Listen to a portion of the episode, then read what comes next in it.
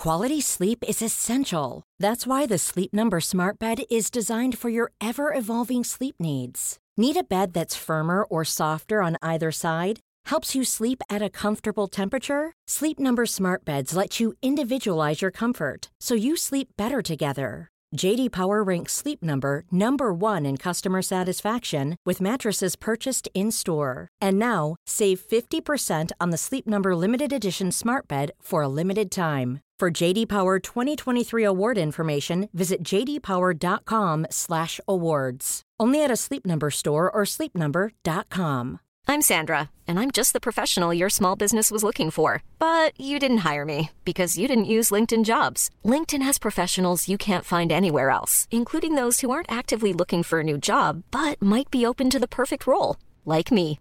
In a given month, over 70% of LinkedIn users don't visit other leading job sites. So if you're not looking on LinkedIn, you'll miss out on great candidates like Sandra. Start hiring professionals like a professional. Post your free job on linkedin.com/people today. Hej hej! Simon Gärdenfors heter jag. Jag ska göra lite reklam innan vi kör igång med veckans upplaga av Arkivsamtal. Nu inför julhandeln så kommer min eh, serieroman Död kompis att finnas till salu i Pressbyrån och på Presstopp. Genuint rörande skrev Expressen om boken. Stort skrev Aftonbladet. Och den är bra, eh, säger många andra. Den finns att köpa i Stockholm, Arlanda, Göteborg, Landvetter, Västra Frölunda, Malmö, Uppsala, Linköping, Helsingborg, Norrköping, Lund och Växjö. Så gå in på min blogg gardenfors.blogspot.com. Kolla högst upp där, där kan ni klicka vidare till en komplett lista av affärer som tagit in den. Av märket Pressbyrån och Pressstopp. Så, det var allt eh, från reklamen den här gången. Eh, nog om mig, nu kommer Arkivsamtal.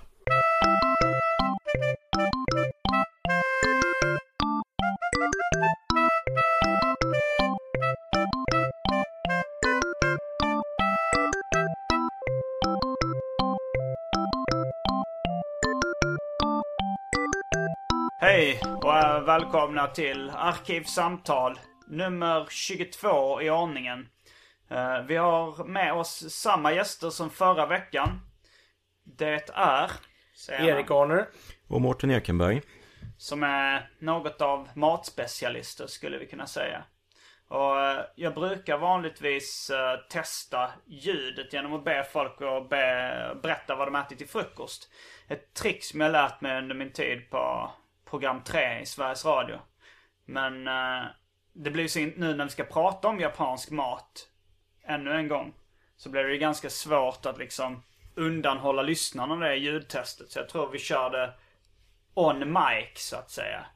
Eh, vem vill börja med frukosthistorien? Då ska du börja Erik. Ja, jag börjar med eh, att eh, berätta att jag inte åt någon frukost. Jag tänkte att jag berättar istället vad jag åt till middag. Mm, dagens första mål gav ju... Ja, precis. Nej, ja, jag käkade lunch också men det var inte så spännande. Men, men eh, till middag så åt jag tan tan men som är kinesiska lite spicy nudlar med köttfärs. Och så drog jag i mig en sexa gyoza. Alltså sex stycken små stekta eh, du- dumplings. Eh, det var väldigt gott. Så att, eh, Jag blir nyfiken på vad du åt till lunch också, även om det inte var spännande. Ja, det var friterad eh, aji. Som är en fisk, jag vet inte riktigt vad, vad det är för fisk på svenska. Kanske inte, inte strömming men Ja, Det är något liknande. ja, något strömmingsliknande. Eh, och en misosoppa med lite fläsk och tofu och eh, grönsaker och eh, en gelatinliknande grej som heter konjak.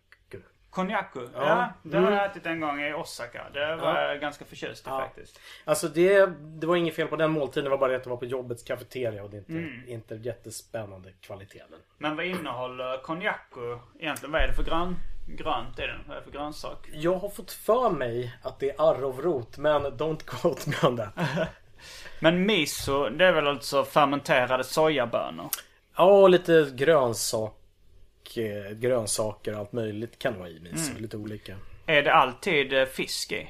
Nej, det tror jag inte. Så en misosoppa skulle kunna vara helt eh, vegetarisk? Absolut. Okej. Eh, nu är det din tur. Ja, alltså jag... Nu hade Erik ätit så väldigt japanskt. Och jag har väl ätit någonting. Det enda som är japanskt med det, mina tre måltider idag är att jag har ätit i Japan tror jag. Jag åt Men- en ost och skinksmörgås till, till frukost. Eh, Var det som du själv lagade eller? Nej, jag tog med det. Jag hade varit och tränat. Och nu fick jag det sagt också. Vad Eh. tränar du för någonting? Eh, på någon sorts gym. Okej. Det är inte någon japansk kampsport eller så? Nej, Det är inte ninjutsu? in, inte ens. Det, det, finns, Motsatsen till ninjutsu skulle man det finns inte en enda kaststjärna inblandad. Ah, okej. Inga karatepinnar, ingenting. Nej. Men okej, men du, du åt en ost och skinksmörgås. Och sen... Ja, och sen så var min praktikant vänlig nog att eh, köpa med en macka från Subway. Så otroligt brödbaserat. Mm. Men det blir värre. Sen precis innan jag kom hit så tryckte jag en liten, liten hamburgare på Moss. Okej, men Också Mossburger är ändå en japansk hamburgerkedja. så- Ja, det får man väl ge den ändå. Men det var kanske inte den mest japansk. Det finns ju ändå ganska konstiga burgare på Mossburger. Ja, det får man väl säga. Men det blev eh, bara en helt vanlig standard. En ostburgare. Eller Den som heter Mossburger då. Ja, jag lyxade till det med att jag hade lite dressing och sallad och en tomatskiva. Okej. Det Men- låter ju jävligt fattigt nu när jag... Ja, när jag Men det var väl ganska det. gott. Mossburger är ju faktiskt inte Ja. Subway var inte så gott. och Den ost och skinkmackan var inte heller så gott. Men vi ska ju ändå försöka liksom illustrera lite också vad folk är. Alltså så här, folk äter ju inte bara traditionell japansk mat i Japan heller. Vi måste ge en, en rättvis bild av Ja. det moderna japanska köket. Det tyckte jag i förra, i förra avsnittet så blev det ju så här. eh, Pratade vi mest om insekter och om hamburgare. Hamburgare verkar ju vara liksom Eftersom japaner gillar att vara bäst i världen på saker så är, är de väl förmodligen bäst i världen på hamburgare också. Jag vet inte. Ja, alltså. Eh, det där har jag och Mårten pratat om en hel del. Vi är väl ganska överens om att Tokyo är en av världens burgarhuvudstäder. Absolut. Eh, många finburgare som finns då. Ja. Nu eh, är frågan ifall vi ska gå in på inslaget Välj drycken. Det har varit lite, ja för, för, för oss som medverkar här så är det ganska kul. Och vi har haft, eh, men det har varit lite debatt om just Välj drycken på Twitter. Om man nu kan kalla det här eh, debatt. Eh, Då är det Kristina Grannas som he- heter @rubbad på Twitter. Hon skrev Ny lyssnarstorm. Slopa välj drycken. Känns sömnigt nu. Man väntar bara på att det riktiga snacket ska börja. Och det baserar hon då på, eh, det baserar hon på en kille som eh, kallar sig Maximilian Klem. Att Maximilian Klem på Twitter. Han, eh, det började kanske med att jag började slarva lite med välj drycken. Och sa äh, vi, vi bara går och hämtar en öl liksom. Och då så, så skrev han att det var lyssnaruppror. Att han tyckte att att slopa välj drycken var som att eh, kasta bort, ta ett ballerinakex och kasta bort chokladen i mitten på det och bara äta det andra. Och eh, nu, men då, då tänkte jag okej, efter det här lyssnarupproret så, så tog jag tillbaks välj drycken då liksom mer strukturerat och bra så. Och han skrev välj drycken är tillbaka och livet är lite lättare. En blinkande smiley. Eh, och Maria hade helt rätt i att jag absolut inte menar att låta arg. Eh, han skrev ju för sig att det var lyssnaruppror och det lät ju lite argt. Och så sa även då Maria i det podcastavsnittet att Maximilian lät som ett en upprorsmakar-namn. En bråkstake. Ja. Och det, det undrade jag om det fanns någon känd eh, upprorsmakare som hette Maximilian. Frågade då och det, det kom vi inte på någon men Konstiga saker. Ett konstiga saker på Twitter. Som heter Axel, står där. Han ska vara att Maximilian Robespierre var en framstående upprorsmakare under franska revolutionen. Så nu har vi i viss del, till viss del rätt ut lite så om välj drycken. Varför det var ett kontroversiellt ämne. Och jag kommer väl så här, det här avsnittet. Eh, alltså jag ligger två avsnitt före. Så ni har två avsnitt på er att eh, kontakta mig på Twitter. Där heter jag atgardenfors. Facebook. Där heter jag Simon Gärdenfors. Eller arkivsamtal at simongmail.com. Eller skriv en kommentar på min blogg, gardenfors.blogspot.com. Och skriv då om ni vill ha kvar välj drycken eller inte. I så fall kommer det bli att man får välja det innan programmet och så sitter man där med en dryck redan. Det, Smygsörpla. det, ja, det är ju ett kul inslag. Det kan inte, det kan inte sticka Nej, det var under mitt favoritinslag från förra, förra veckan. Det var Jo. kanske det enda inslaget. Men detta är avsnitt 22, så att de som har lyssnat på det från början har ju fått höra folk välja drycker 22 gånger. Är det någon som har fört protokoll på det där? På vilken som är den populäraste Ja. drycken och sådär. Eh, det, det vet jag inte. Eh, det kanske är någon som... Kanske någon av dina fans kan kolla upp det där och sk- skicka in. Kan man kommentera på din blogg? Vad var Ja. adressen till din blogg nu? Gardenfors.blogspot.com Ja, tack. Ja, nu har jag inte druckit någon öl. Det brukar bli sluddrigare och sluddrigare mitt uttal av det. Men, och på Twitter heter du? At Ja, okej. Gardenfors. Ja, tack. Men eh, nu så, så kör vi i alla fall någon slags välj drycken.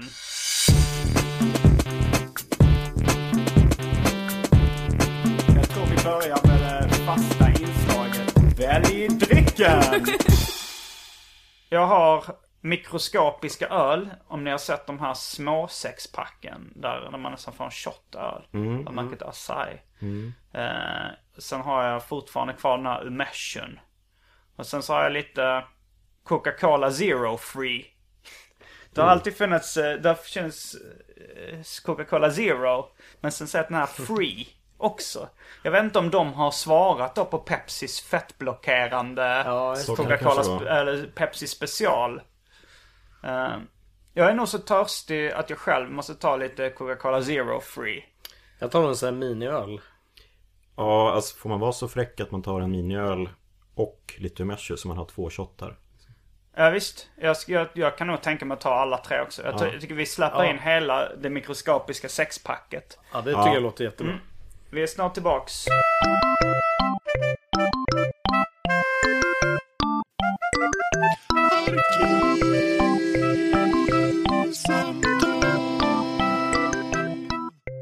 Ja, nu har jag släppt in då Coca-Cola Zero Free och uh, Umession glömde jag. Men... Ska jag hämta kan, den? Jag kan, jag kan hämta den. Man får lite rumskänsla i den här. Under tiden så kan vi, kan vi också säga att vi har kommit på varför den heter Coca-Cola Zero Free. Det betyder, Zero betyder att det inte är några kalorier och Free betyder att den är koffeinfri.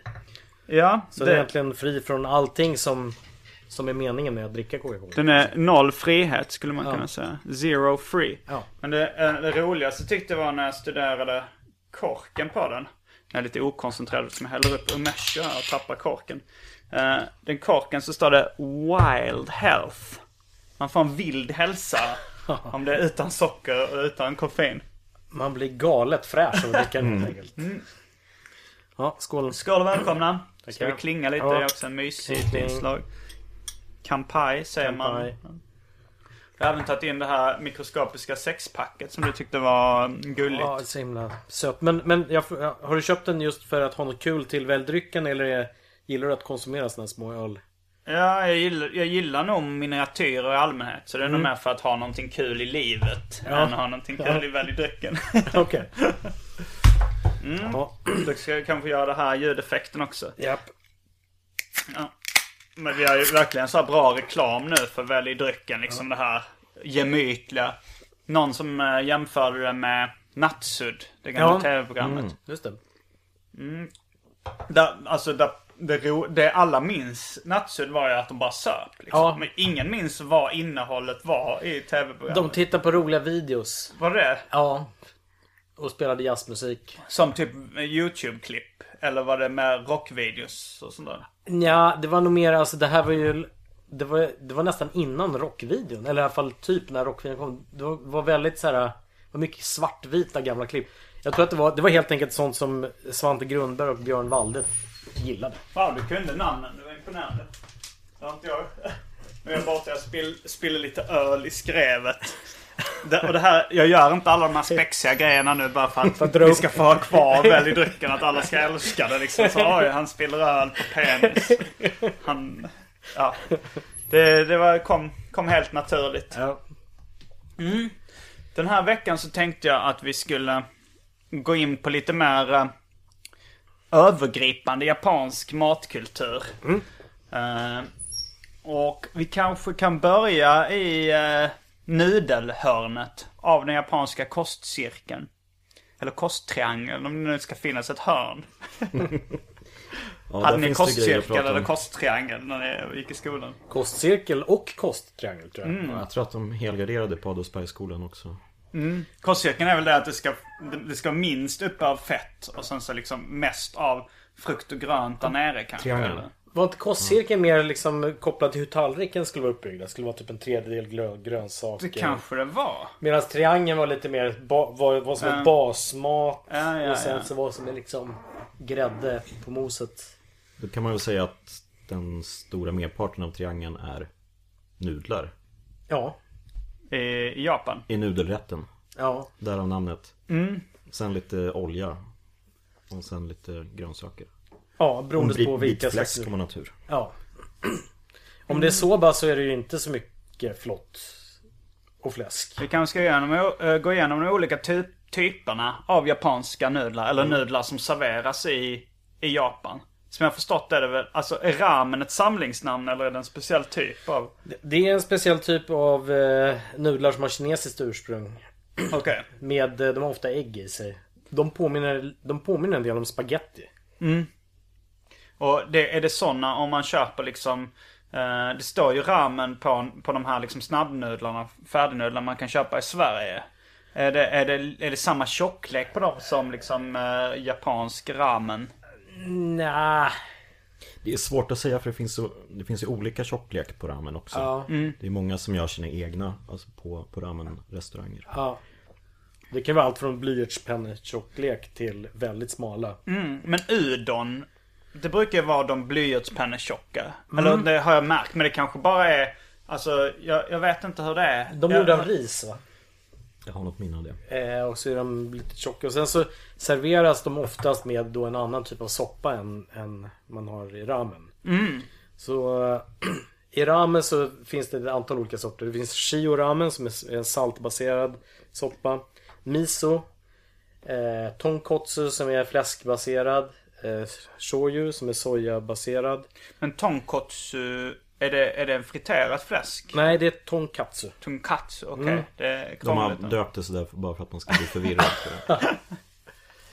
Eh, och sen så har vi den tredje stora nudelsorten så att säga i Japan som heter soba. Som är, bovete. Det har jag fått någon gång eh, kallt. Mm. Det är vanligt. Det tyckte jag inte var speciellt gott. Men de har väntat sig att det ska vara varmt. Det kanske var... Har du käkat det nu på vintern, hösten eller under... För under sommaren är det riktigt... eh, Är det en bättre? riktigt bra uppfinning. Aha, att Ja. man svalkas av det. Så doppar man det i, i en kall, oftast sojabaserad sås. Som man kan ha haft i lite wasabi och typ purjolök i. Eh, det är ett, eh, ja just på sommaren så jag, jag är inte heller jätteförtjust i smaken men just på sommaren så tycker jag att det kan vara väldigt gott. Och svalkande, en bra upplevelse. Ja, det var, det var någon vecka sedan. Ja. Men det här att äta för att svalka mig har jag aldrig gjort innan. Dricka för att svalka mig har jag gjort flera gånger. Men... Testa båda. Ja men det gör man ju lite här i Japan. Man, man kan ju äta eh, just för att svalka sig och eh, man kan även äta vissa saker som man äter har, har inte direkt så mycket smak utan där är mer grejen konsistensen. Så, så det finns lite annorlunda sätt Har att du se något på exempel på det? Där, där, man, där konsistensen är själva huvudgrejen? Ja, alltså um, nu kommer jag inte ihåg vad det heter. Det finns, jag har käkat någon efterrätt som eh, gick ut på att man, man eh, doppade någon slags totalt smaklösa eh, ungefär som tjocka nudlar i eh, sirap. Så fick, eh, det var också på, på, på sommaren då. Det var väldigt kallt. Och det var till för att svalka och för att den här eh, de här nudlarna skulle ge någon slags konsistens och så fick det lite smak av sirapen då. Det var ganska schysst. Men sen tycker jag till exempel att vissa, ibland när man äter bläckfisk så smakar inte det så mycket utan det är mer att man tuggar ganska länge. Mm, jättelänge. Ja. Ja, det smakar lite grann. Alltså smaklöst, det, det är lite... Alltså det ordet, det finns inget... Smaklöst kan ju bara betyda att någonting är jätteäckligt. Ja, just det. Och att det saknar smak. Man borde, man borde uppfinna ett ord som... som, Som betyder att det saknar otvetydigt. smak. Ja, just det. Smak zero free. Ja, just det. Men det där med smaklöst, det är väl Mm. en del som kan ha invändningar mot japanska köket, att det är lite smaklöst. Alltså smaklöst som smakfritt eller eh, Om man är- om- osmakligt. Eh, som, som smakfritt eller... Eh, om, man, om man tänker på asiatisk mat så, så kanske det är så här kinesiskt eh, från uh, Sichuan eller Hunan eller något eller så kanske man tänker på thai-mat som är ganska spicy. Och så är det inte japansk mat alls. Här är det mer fokus på ingredienserna. Det är inte så himla ofta som man kryddar på. Nej, jag käkade någon spicy udon som var jäkligt gott. Ja, ibland, ibland kan ju liksom sticka till med wasabi och, och så här, Men de använder inte så jättemycket chili. Det är inte så chili. Ja, inte så mycket salt heller. Det är Nej, inte ofta man ser ett eh, svartpeppar, en svartpeppar eh, kvarn på bordet heller. Nej. Nej, men sojan är ju rätt salt. Ja. Men frågan är var det saltet kommer ifrån. Det är nog naturligt då kanske. Ja, fast men det är också Sojan Alltså man använder den inte riktigt som Som jag tror att vi använder soja lite grann I Sverige att man typ Man käkar någonting så häller man på en massa soja. Men, Det är inte, det är inte riktigt som man alltid använder soja här. Vissa grejer, ja men Oftast då till exempel till sushi så Där ska man ju bara doppa typ ett litet hörn av fiskbiten i soja. Ja. Man ska Ba- inte doppa ris, ja man ska inte doppa riset till exempel. Nej, det är ju lite en klassiker att man eh, inte ska doppa riset i, i eh, alltså sushi. Det är väl egentligen riset som är sushin liksom. Alltså så här, ri, sushi betyder väl uh, vinägerris eller något liknande. Ja, det gör det. Men, eh, men om man liksom har vant sig vid i Sverige att äta sushi och liksom börjat doppa det i riset. Visst, någon har sagt att det kan vara en förolämpning mot de som har lagat riset. Att man doppar det i soja. Att de tycker man förstör liksom rissmaken. Ja, framförallt är det väl att man inte kanske uppskattar maten så mycket för man vet inte hur man ska avnjuta den på bäst sätt. Men, Så att man doppar, som Erik sa, ett litet hörn i sojan och sen så lägger fisken på tungan. När man trycker in biten i Just käften. Men det, det kan ju också vara att, eller förolämpande, det kan ju också vara att det uppfattas som konstigt. Ungefär som man liksom...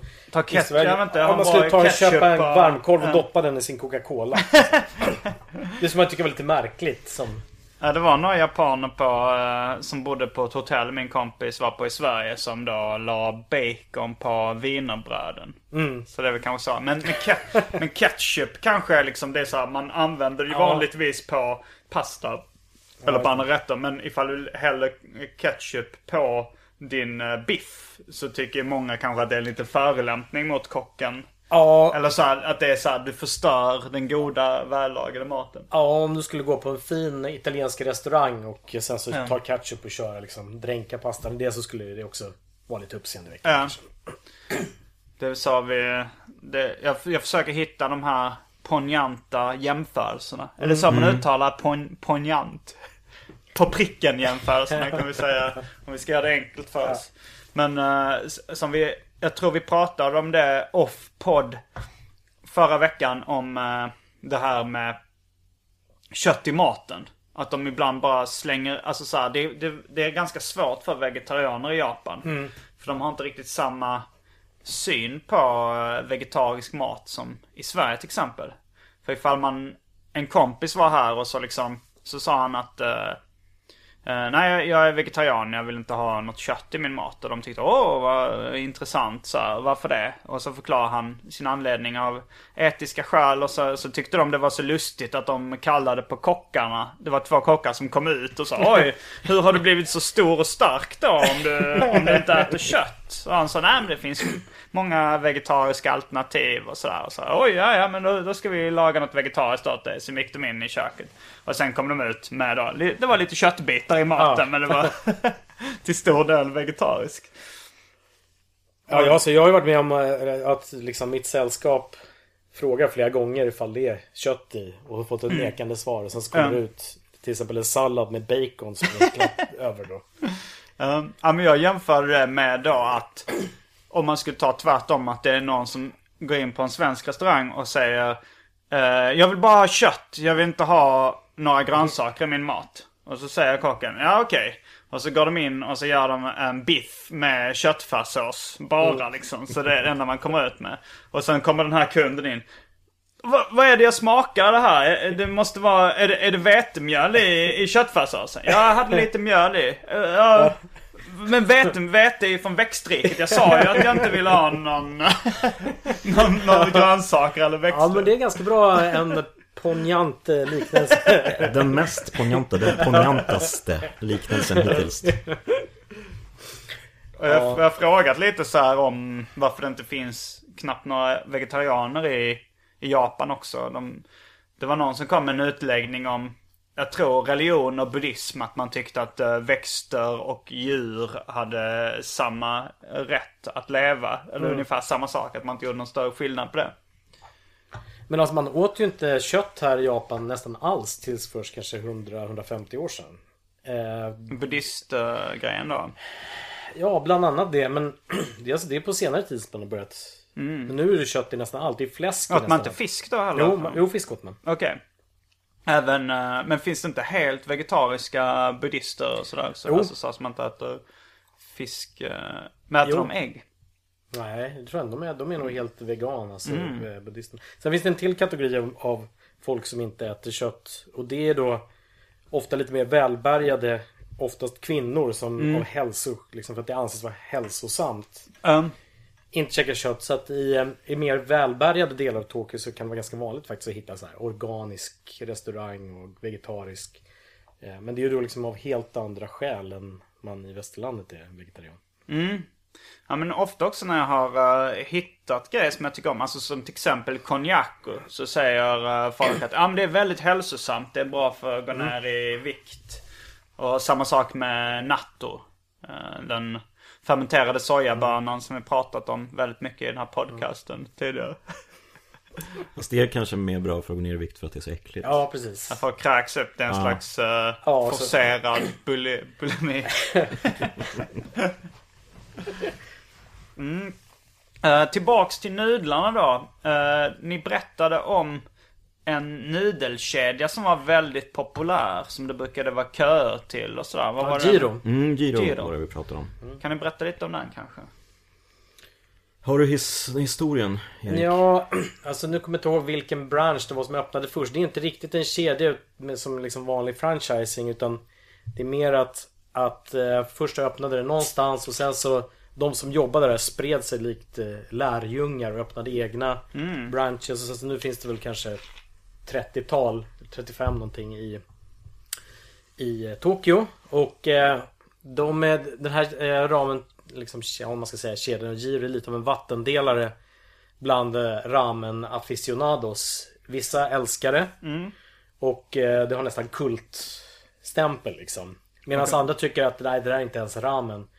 Eh, det är väldigt flottigt. Jätte, jätteflottigt. Var Enorma kommer, var kommer fettet från? Alltså det från olja? Olja. Ja, olja och det är så här fläsksoppa då. Eh, men som de häller på extra olja. Så oljan kommer från fläsket? Så, Delvis, det... men man kan också få extra olja påhällt på sin portion. Eh, om, man, om man är lagd åt det hållet. Ehm, ja, och sen så i den här... um, Ja, vi pratade lite om att det, fanns en, det finns en ramen-databas. Mm, det, det pratar vi för off-podd, så det får ni gärna berätta om. Ja, eh, det, det är då en, en, eh, en eh, webbsida eller en databas där eh, ramen-nördar eller ja, det är ofta salaryman som äter eh, ramen. De Japanska och, affärsmän och... Ja, precis. Eller löneslavar. Ja. Som eh, ja, man kan gå in då och ja, på ett, jag tror att det är cirka 10 000 restauranger listade så går folk in och ratear och vad de tycker och ska man följa hur ratingen har gått. Det är separat rating för nudlarna, för soppan. Och de här Giro-restaurangerna har alltså, ligger alltid topp. Mm, Och det vi- är alltid kö dit också. Ja, det är alltid De kö. går Var, förbi. vilken Giro man än går till så är får man alltid vänta. Men det är en ganska snabb affär också att väl vara där och äta. Ja, man går inte dit och sitter och snackar direkt. Nej, Och det är ganska barsk stämning. Ja, det är lite supnazi-stämning eh, för de som är Seinfeld-fans. Utan det Så är, de säger, de säger dem åt en att gå ut om man sitter och hänger kvar där för länge. Ja, det om man är ens liksom... är så dum så att man gör det. Ja, nej men det är liksom hela, hela stämningen liksom andas. Kom in, ät din ramen och gå härifrån. Och håll käft under Ja, tiden. ja, precis. Man sitter inte och småsnackar direkt med sin Men finns, bordsgranne eller sådär. Utan... eh, ah. finns det i Shibuya eller eh, centralt någonstans? Ja, det finns i Shinjuku. Nakameguro. Nakameguro. Eh, det finns väl någonstans eh, eventuellt mer åt Ginza-hållet, Shimbashi eller något sånt där tror jag. Eh, det finns, det finns eh, jag kan skicka en webbsid, en, webblänk till dig. Det kan du kanske lägga upp på bloggen. Ja det kan jag göra för de lyssnarna som befinner sig i, Ja. i Japan. Eh, det Eller finns- vill åka hit. Ja, Jag har ju själv inte testat det så jag är väldigt nyfiken Ja. på det. Vad kan, vad kan ni rekommendera för smak? Ja, och det finns ju lite olika smaker. Bara den vanliga alltså. Man köper sådana här små biljetter Mm. För att få det, då brukar det vara enklast att ta den biljetten som är längst upp till vänster Ja. Okej. Om man inte ser vad det står, för det brukar vara den Och det är då- vanligaste liksom Det är då en liten portion.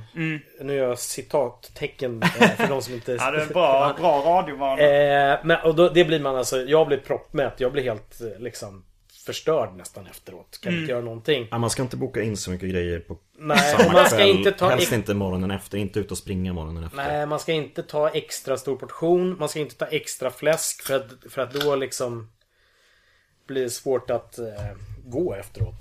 Men det är lustigt, alltså ibland när jag har varit så har liksom bredvid mig en gång till exempel satt en kille som var ungefär i min storlek. Han åt två portioner.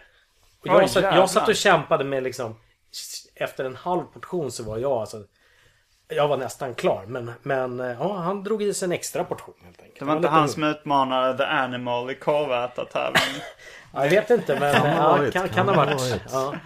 Ja, jag blev också ganska mätt idag faktiskt när jag käkade kvällsmat på ett så här hål i väggen ställe här i Yukigayaotska. Då var det, alltså jag vet inte vad den här rätten kallas. Det var bara en stor hög med eh, lite ägg. Alltså så här stekt, lite scrambled äggaktigt så här. Eh, eh, vad heter den? Beansprouts, böngroddar, eh, lite eh, någon slags grönt. Alltså som grönkålaktig fast lite mörkgrönare. Och ja, det var bara en hög med det. Och så lite, lite fläskkött på det här sättet. Alltså så här som en liten krydda i. Två, tre bitar fläskkött tror jag det var. Vad kan det kallas? Det var även lite morot i och Ja, jag vet inte, jag känner igen det där lite grann. Men är ungefär som, att, som, som äggröra fast med lite grönsaker och fläsk. i, Alltså, typ. Ja, fast det var väl, det var kanske bara 20% ägg. Och resten var grönsaker i en stor hög. Och sen pyttelite fläsk och...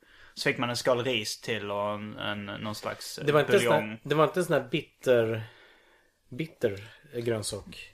Uh, nej, alltså den här gröna grejen. Jag ska, Ja, jag ska visa ett uh, foto på det. Alltså den, det påminner mig om grönsaken uh, collard greens. Som är då en syd, amerikansk sydstatsgrönsak. Som är... Så här ser det ut ungefär. Jag lägger upp den här bilden på bloggen också så att uh, lyssnarna Det inte... ser lite kinesiskt ut nästan. det kanske det jag. var. Ja, det där ser kinesiskt ut. Mm. Eller som så gamla rester. För att det ser gott ut. Fyra små rester. Men när vi var inne på det där med ägg. Mm. Kanske vi skulle kunna prata lite om den här rätten som heter typ eh, mor och barn. Ja. I stort sett. Och Jacko.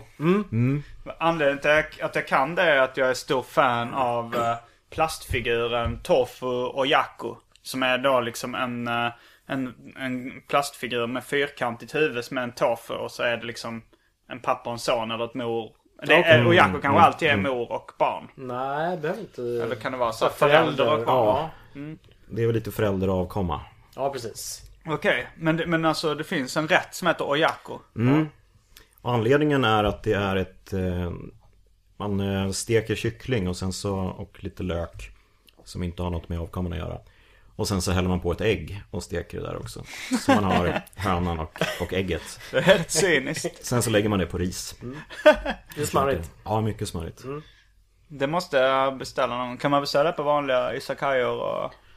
Eller Ah, jag kan ställen? tänka mig kanske Yoshinoya eller någon sån där kedja skulle kunna ha. Ja, antingen sådana kedjor eller snarare tycker jag att det kan finnas på typ udon-ställen. Mm. Eh, den typen av restauranger. Liksom snarare än... Alltså sådana här restauranger som serverar liksom ett mål. Mm. Det Izakaya är är verkligen mer... soul food. Smårätter. Ja. Det finns ett ställe här som heter soul food Ja, jag såg det också. vid stationen. Ja. Men syftar de på japansk soul food Jag trodde det stod... Jag, jag, jag slängde bara ett getöga men jag tyckte det såg ut som att det var curry och sånt. Jag käkade curry när jag var, Mm. jag har bara käkat en gång. Men det var helt okej. Ja. Men uh, Yoshinoya är, är det den största kedjan eh, som finns här. Japa- eh, alltså Side beskrev den som Japans McDonalds. Ja, det kan man väl säga lite grann. Man hittar den ju nästan vid varje tunnelbanestation. Ja. Mm, fast det är inte hamburgare utan det Det är ris med eh, flottigt kött på. Och det var Sides favoritställe. Här i Japan sa han. Men jag, jag vet inte, jag kände att jag, jag hittade inte hem till honom rent matmässigt när han sa att det var liksom Eh, jag tycker jag, jag, jag hittade er som var lite mer matnördiga till slut. så här, jag kunde inte riktigt liksom gå vidare med side och, och mat här om han sa att Yoshinoya var det godaste. Nej, nej. Ja, det var inte min grej. Men, men gillar ni det? Alltså jag gillar ju den typen av snabbmat också. Det gör jag verkligen. Eh, Men av de kedjorna så är väl... Jag vet inte, Yoshinoya är kanske inte min absoluta favorit. Det finns en som heter eh, Matsuya som jag gillar. Det är alltså samma koncept i princip. Ris med flottigt kött. Ja. Och ibland så kan man få lite kimchi på eller något sånt där. Eller kimchi då, så koreanska fermenterad eh, chilikål. Mm, ja men det har jag käkat. Det var, det var rätt poppis att blanda natto med kimchi också. Ja det förstår jag för att få bort nattosmaken. Ja, men de har ju mycket bra koreanska grejer. Så här, koreansk barbecue och sånt här är väldigt bra i Japan. Väldigt bra. Och rätt poppis också. Det finns på de flesta ställen. Jag har en här lokalt också. En av de konstigaste sakerna som jag har, som jag tycker, alltså det som är lite svårbegripligast. Det är det här när man går in på till exempel på 7-Eleven. Så är det stora byttor med kokande spett med kött och ägg och olika grejer. Som det ser ut som liksom en bakterieprovokation. Att de verkligen försöker så här, det här ska se ut som en väldigt bra, bra ställe att odla bakterier på. Ett agardrör eller vad, vad heter Det det? är grönsaker och grejer. Ja, Oden. Har du någonting med... Den, sven- de kör ju biking, viking-grejen. Men det har ingenting med Nej jag tror att det är helt orelaterat. Krigets gud. Alltså den där liksom kombini-oden den är ju sjukligt sunkig alltså. Men... Är, är förresten Oden krigets gud innan en, en lyssnarstorm till Alltså, kommer det in? där inte Oden liksom... eh, Oden är väl huvudguden? Ja, alltså i- så här, ja, det är kanske Tor som är stridens gud. Men Ja det, det är det nog med. Du får kolla med Mattias Gardell. Okej. Ja. Eh, ja men kombini-oden alltså. Kombini är alltså japanskt ord för convenience store. Ja just det. Alltså 7-Eleven och liknande. Sunkus. Det är väldigt mycket fyllemat över, över Oden. kombini-oden. Men det finns finoden också. Det har, jag har varit och käkat på alltså restaurang som är liksom gör finoden. Mm. Och det, det var jättegott. Tycker jag. Men vad är poängen med att koka ett uh, grillspett i åtta timmar? Att det blir jätte, jätte, jätte, jätte kokt. Det blir, ja, det blir liksom, det blir väldigt lätt att äta. Det kan väl- ett ägg är ganska lättätet. Säg, Varför vill du lägga det i ljummet vatten Jo, en men hel med, dag? med äggen så kan det vara, nu är det lite vanligare i Kina. Mm. Att man tar ett ägg, sen så lägger man det i någon sorts sojabad. Okej. Så det ligger där så att Drar det liksom smak. drar åt sig smaken. Ja, Så det blir lite sötsalt. Det är det som är tanken med oden också. Att, att själva eh, soppan, Mm. smaken av soppan ska totalt liksom Ah, äta sig penetrera- in i Ja, mitten. exakt. Så att om man inte gillar den soppan Ja, Då är man ju körd. Och särskilt liksom just på kombini där, där är den ganska sunkig och eh, oftast luktar det ju nästan vidrigt inne på vissa av de där. När Ja, liksom ja. har kört. Ja men det där var lite mer, apropå lukt, jag tror det var Lawson Som är en annan så här convenience store-kedja Där det var eh, Ja men där var det väl lite av en En eh, lyssnarstorm, en tittarstorm, en twitterstorm De Ett uppror. Eh, För att det började lukta så jävla illa Inne på låsen och runt om låsen också För någon månad sedan eller några veckor sedan. Okej. Och det visade sig att det var någon ny typ av eh, ostfriterad kyckling Som de började servera. Som eh, inte gav ifrån sig en så här superhärlig doft. Jag tror de har haft en Oden-drive faktiskt på Lawson ganska nyligen också. Ja, de kanske bytte över till det istället. Ja. Men de har ju... Alltså det är det som domineras av lukten när man kommer in på en 7-Eleven eller Sunkus här. Att det, att det är udon. Eller Oden. Oden. Ja, jag sa fel. Men... Uh, vad är, alltså i andra asiatiska länder, då brukar ju liksom den äckliga luft, lukten domineras av uh, durian. Alltså Ja, den här frukten.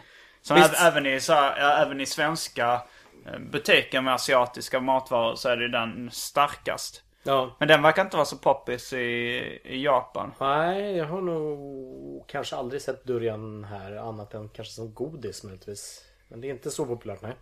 Mm. I Singapore så är det ju eh, över, bild på överkryssad durian i tunnelbanan till exempel. Man får, man får inte ha det på tunnelbanan. Så är det taxibilar på, i Thailand och liknande också.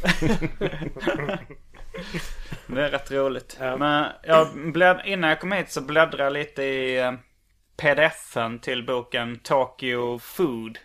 Som, eh, ja den, den är ganska så här bra, ger rätt bra överblick av, eh, Ja, av maten i, i Tokyo. det är en svensk bok alltså. Ja, du, var, har inte du korrläst den? Jo, det är lite grann precis. Det är en bekant till mig som har gjort boken.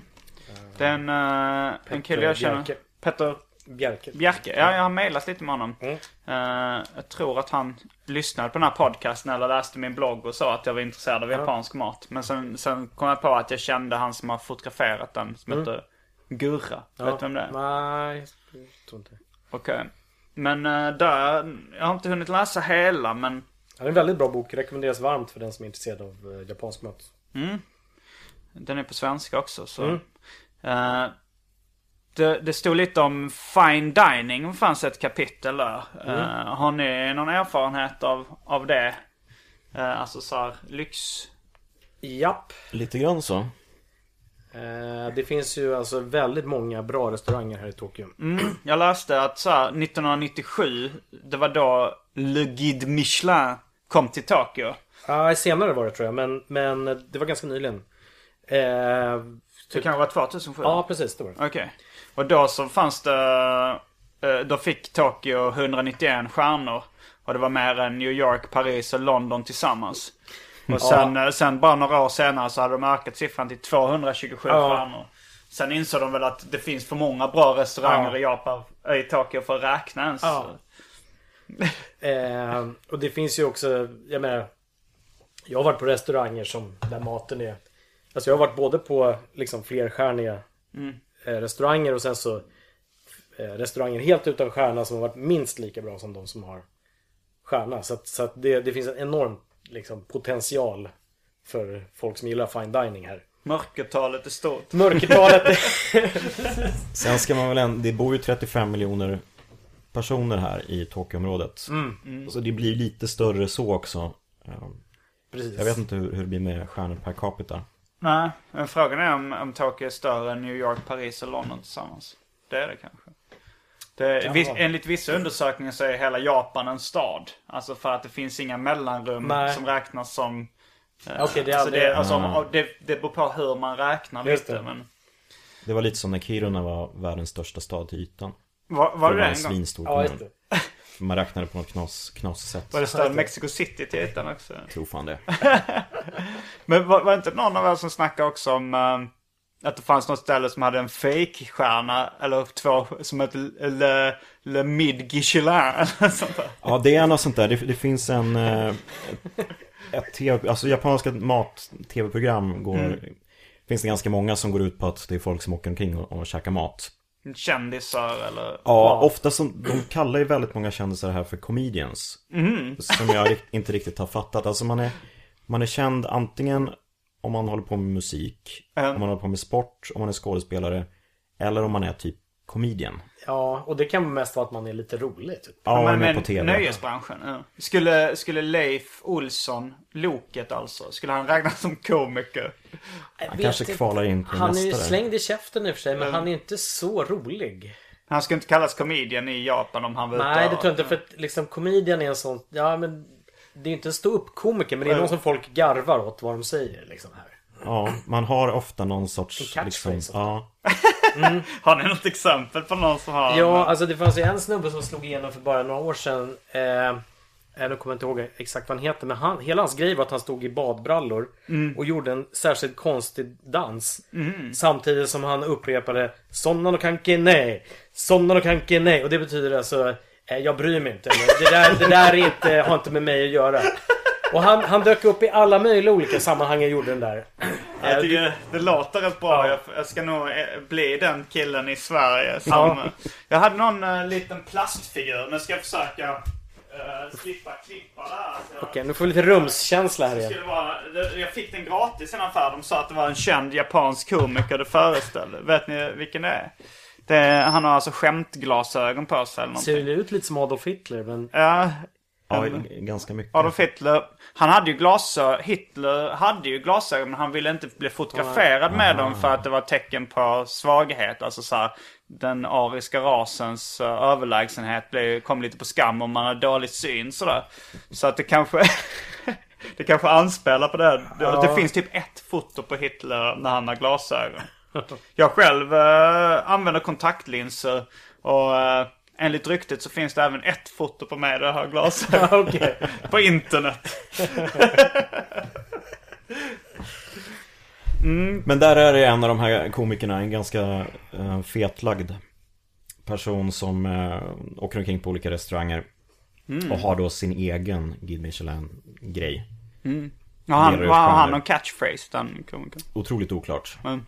Det finns ju någon av de här som, som skriker, inte umai som betyder smaskigt, men någonting umai baklänges. Ja just det, Imu eller Och något. shin. Ja, och sånt. Oj- Oishin betyder väl smaskens eller något sånt? Oishi. Oishi. Oishi. För det tänkte vara Oishimbo som är den Det, tecknade det kan serien. möjligtvis vara någon slags ordvits eller, eller liksom Ja. Men han i alla fall var Han hade sitt eget eh, stjärnsystem då. Ja, Aha. Och som hette något i stil med Le Mid Guichelin. någonting sånt där. Och det där, de kanske inte åker till så här fine dining restauranger men med mycket hidden gems. Att eh, hitta bästa tonkatsu stället och så. Det finns en uppsjö av olika matguideböcker här. Som liksom beskriver Ja, till exempel ramen-restauranger eller liksom olika kate- kategorier. Till exempel, en kompis med mig han fick i present en gång en, eh, en lista över bra ståbarer. I eh, Tokyo-området. Ja. Och eh, alltså ståbar det är ju ett ställe där man Ja det framgår kanske av namnet. Man Det är står en bar där man står. och dricker men man, man käkar också ofta. Till exempel yakitori.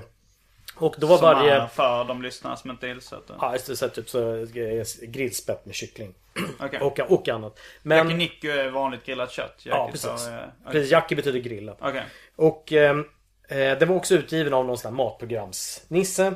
Och eh, sen var varje ståbar är då eh, ratad på liksom olika, liksom hur är atmosfären, det är ett betyg, hur är smaken, bla bla bla. Och en, en av ratingen var hur, eh, hur pass bekväma kan ensamma kvinnor känna sig i baren? Eh, hur pass liksom safe är det att gå dit för ensamma kvinnor? Därför att det anses då att såna här ståbarer är väldigt så här arbetarklass mansdominerade. Så att eh, vissa ska man kanske akta sig för att gå in. Vilket är lite löjligt.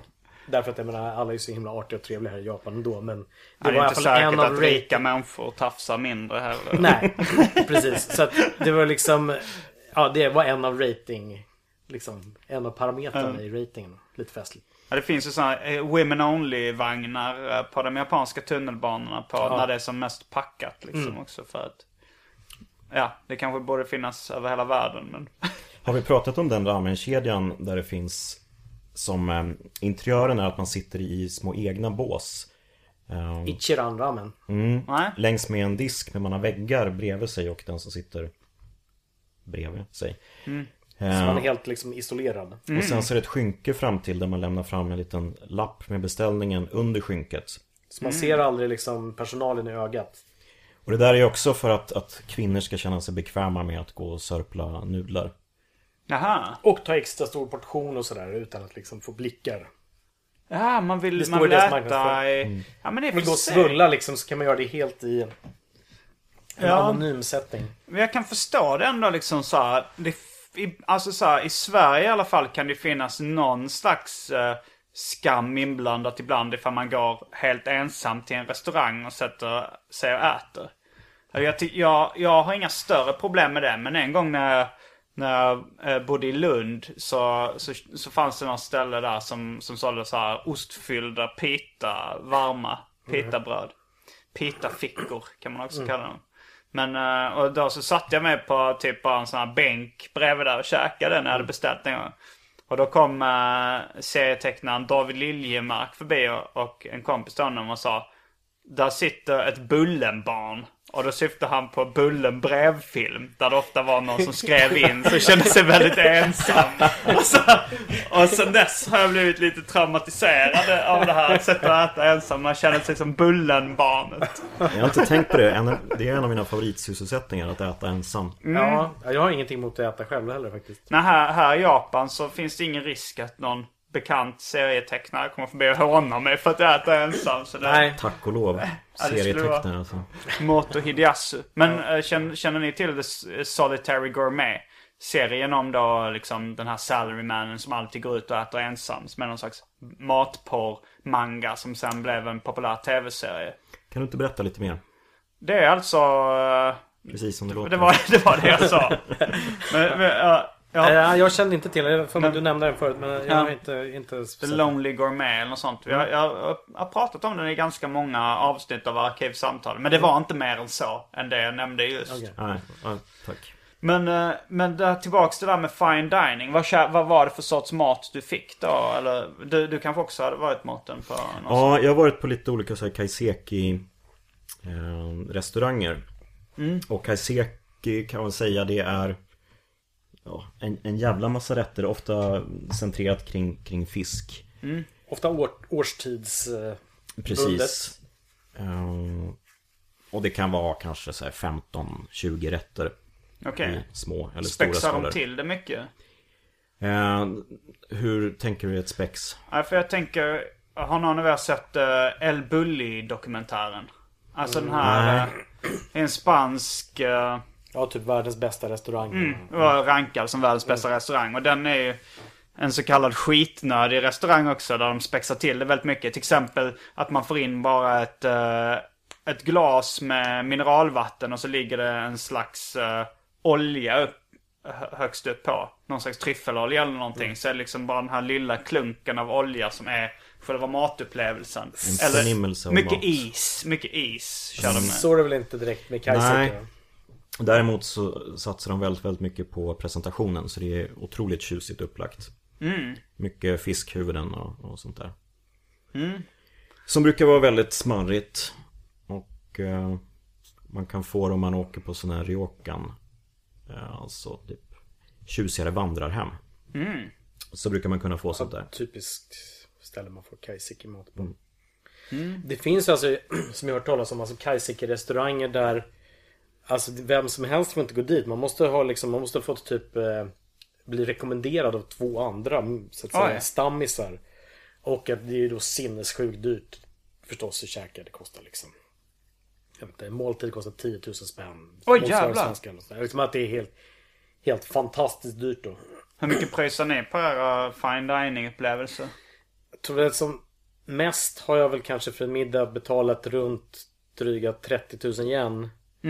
Som är Eh, alltså... Så t- t- 2500, 3000 Och det betalar du faktiskt i lördags. Ja, eh, det var faktiskt... Kan jag ja, som, som tog kvittot för detta. ja, Eh, jag och Mårten var ute, faktiskt ute på lång promenad i lördags och tyckte att vi var så jäkla duktiga så att vi var värda att gå på Joël Robuchon som är tvåstjärnig fransk restaurang. Men det är Guide Michelin då. Mm, inte den här eh, fetlagda komikern. Nej, Jag läser alltid fel när jag läser ordet fetlagd, alltså fetglad. Men det brukar nästan bli en finare nästan, ja, beskrivelse. men det är väl nästan synonymer, är det inte det? Ja, det finns kanske fetarg också liksom. Ja, men, men förutom det, alltså, alltså jag har ju då ätit en del fransk mat på, på finare restauranger och någon italienare. Men annars så, eh, dels teppanyaki. Alltså så här stekt kött, typ Kobe-biff. Där det står en kock framför en och steker. Liksom så får man den. Man brukar kunna minuter. se i, eh, på, på tv och film Att de står framför en och hackar med kniv jätte, jättefort Ja. sådär. Det är teppanyaki.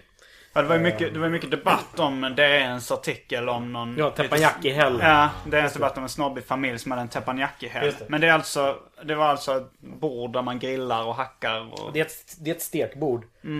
Ehm, men om du går på en finare liksom teppanyaki restaurang då kan det springa iväg rätt mycket. Men du får ju alltså jag, jag skulle vilja säga att den här fina maten är ändå väldigt Jag tycker att den är prisvärd här i Tokyo för att men Om du jämför med vad en sån där meny, Om du jämför vad en sån meny kostar med till exempel vad avsmakningsmenyn skulle kosta på eh, Fredsgatan eller Lux eller någonting i Stockholm så jag menar det, det kostar ju samma sak. Ja. Så att jag tycker väl att liksom, det, det är inte så... Alltså för att lägga ungefär samma pengar kan man få fantastisk mat där i, i Tokyo. Ja. Jag har fått lite det intrycket av Tokyo att det är ungefär lika dyrt som i Stockholm allting. Alltså så här, det, det, Ja. det är inte så mycket som sticker iväg så här. Tunnelbanan kostar ungefär lika mycket. Det vill säga ganska dyrt. Och liksom... Skillnaden är att i Tokyo finns det inget tak. Nej. eh, på hur mycket saker och ting kan kosta. Liksom, om du vill ha det lite, lite bättre så kan du alltid lägga på en massa pengar. Men du kan köpa en melon för som kostar motsvarande 400 spänn. Men då är det en förbannat god melon. Och den är exakt lika rund som sin melongranne. Ja. Ja, ja, ja, frukt kan ju vara en av de grejerna som, som sticker iväg. Mm. Men, eh, men jag äter inte så jättemycket frukt. Det är lite för primitivt för min smak. Till skillnad från Ja, smaker som- godis är ju lite ja. mer Ja, processat. Liksom.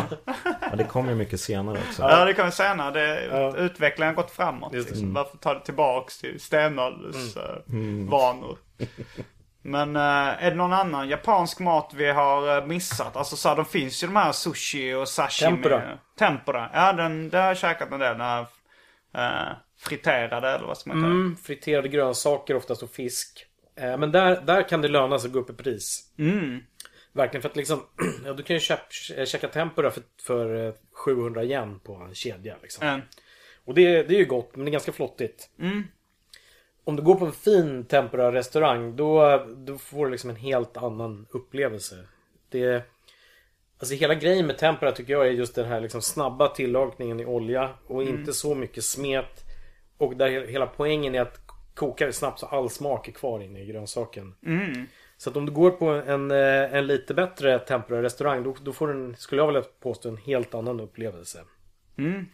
Eh, är, det, är det din favoritmat? Alltså så här, ifall du skulle ta med någon uh, icke-japan bara så här, nu ska jag visa dig bra japansk mat. Skulle Ja, du... det skulle nog kunna vara.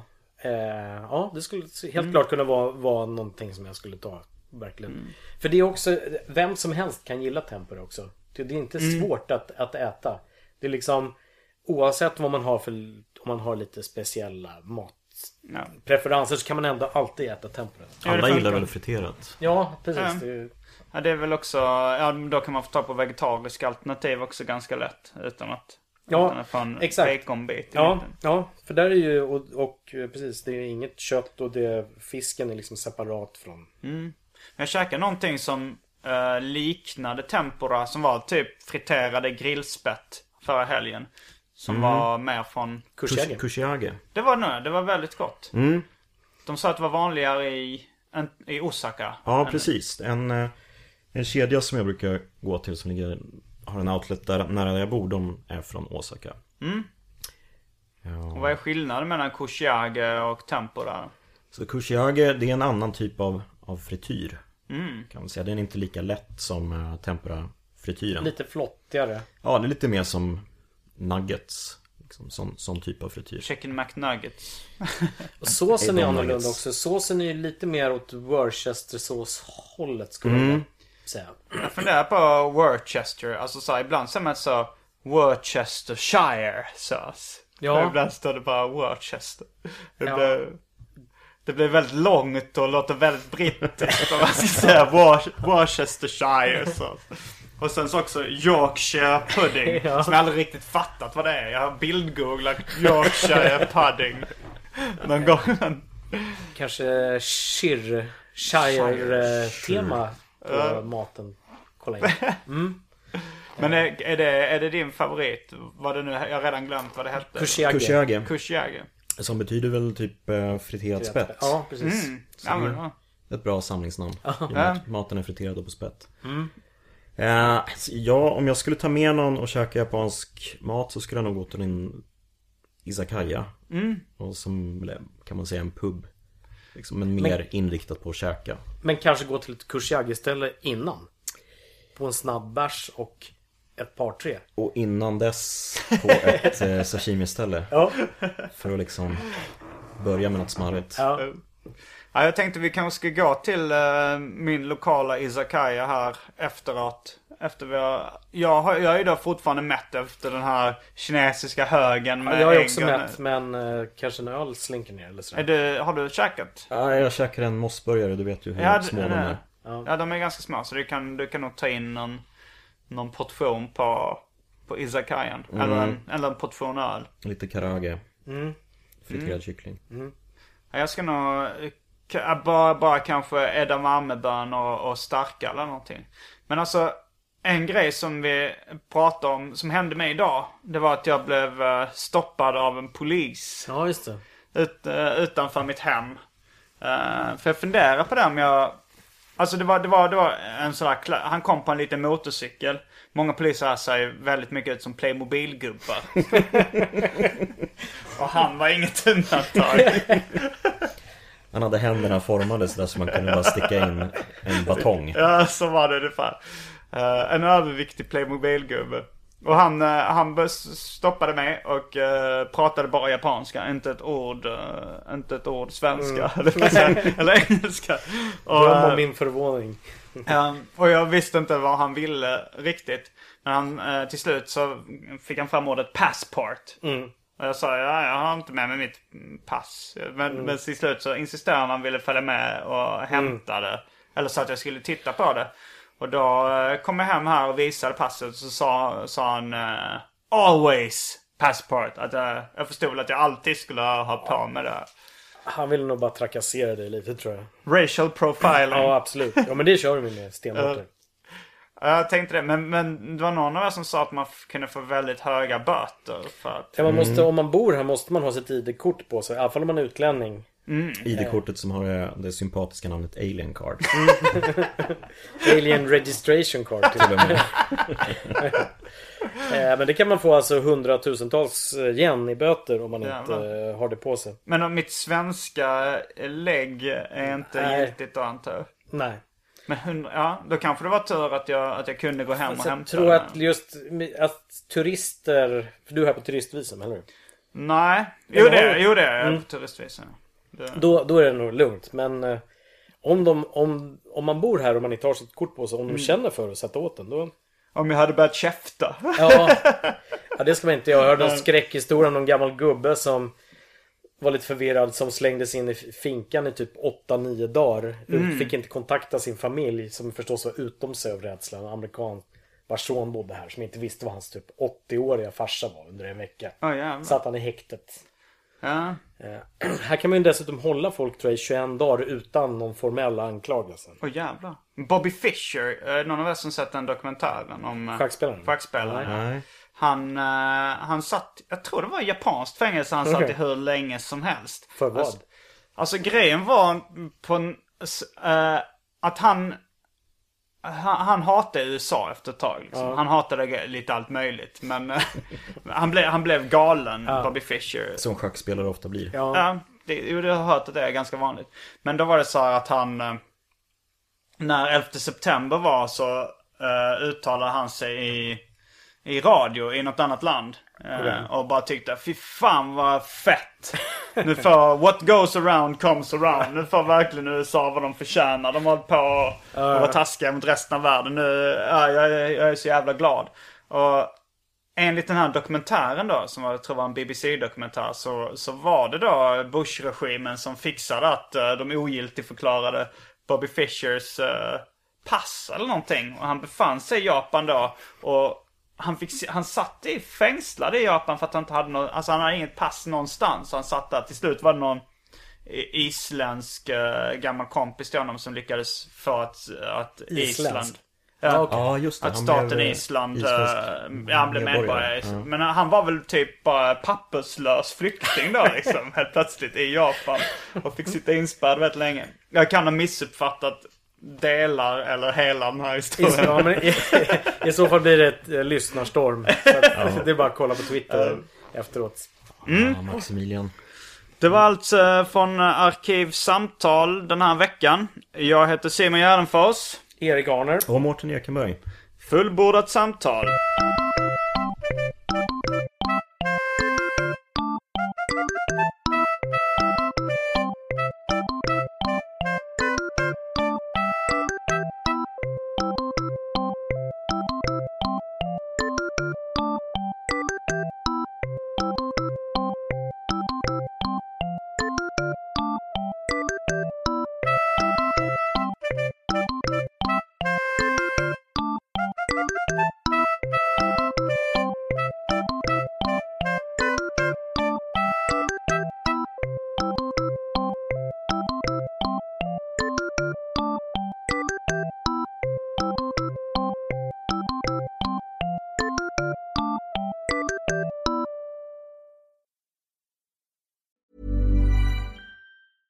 Hi, I'm Daniel, founder of Pretty Litter. Did you know cats tend to hide symptoms of sickness and pain? I learned this the hard way after losing my cat, Gingy. So I created Pretty Litter, a health monitoring litter that helps detect early signs of illness by changing colors, saving you money and potentially your cat's life. Pretty Litter is veterinarian developed, and it's the easiest way to keep tabs on your fur baby's health right at home. Go to prettylitter.com and use code ACAST for 20% off your first order and a free cat toy. Terms and conditions apply. See site for details. Planning for your next trip? Elevate your travel style with Quince. Quince has all the jet setting essentials you'll want for your next getaway, like European linen, premium luggage options, buttery soft Italian leather bags, and so much more. And is all priced at 50 to 80% less than similar brands. Plus, Quince only works with factories that use safe and ethical manufacturing practices. Pack your bags with high-quality essentials you'll be wearing for vacations to come with Quince. Go to quince.com slash pack for free shipping and 365-day returns.